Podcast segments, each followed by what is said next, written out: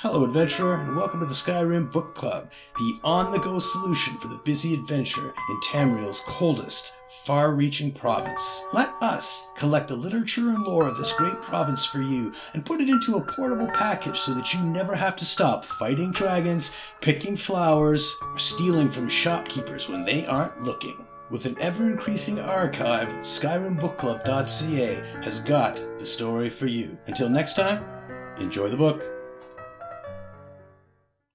Ayleid Cities of Valenwood by the esteemed historian Homfrey at the University of Gwylim, Second Era, 455. An excerpt of a text about the downfall of Ayleid civilization in Valenwood. An excerpt written by the esteemed historian Homfrey at the University of Gwylim, Second Era, 455, being a survey of the triumphant settlement of the Heartland High Elves in the southern region.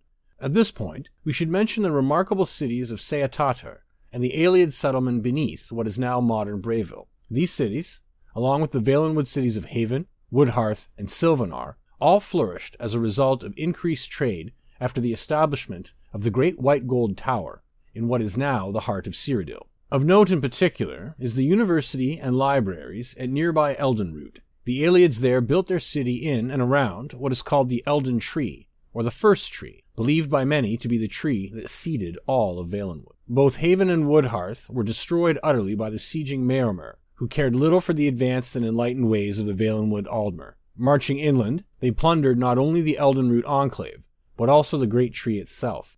What villainous tribe would injure and pillage such magnificence? It is possible that the Maormer had broken the Aldmer traditions of racial purity and intermingled with indigenous, bestial tribes of Pyandonea. This would explain their savagery and lack of regard for the greatness of mainland elven culture.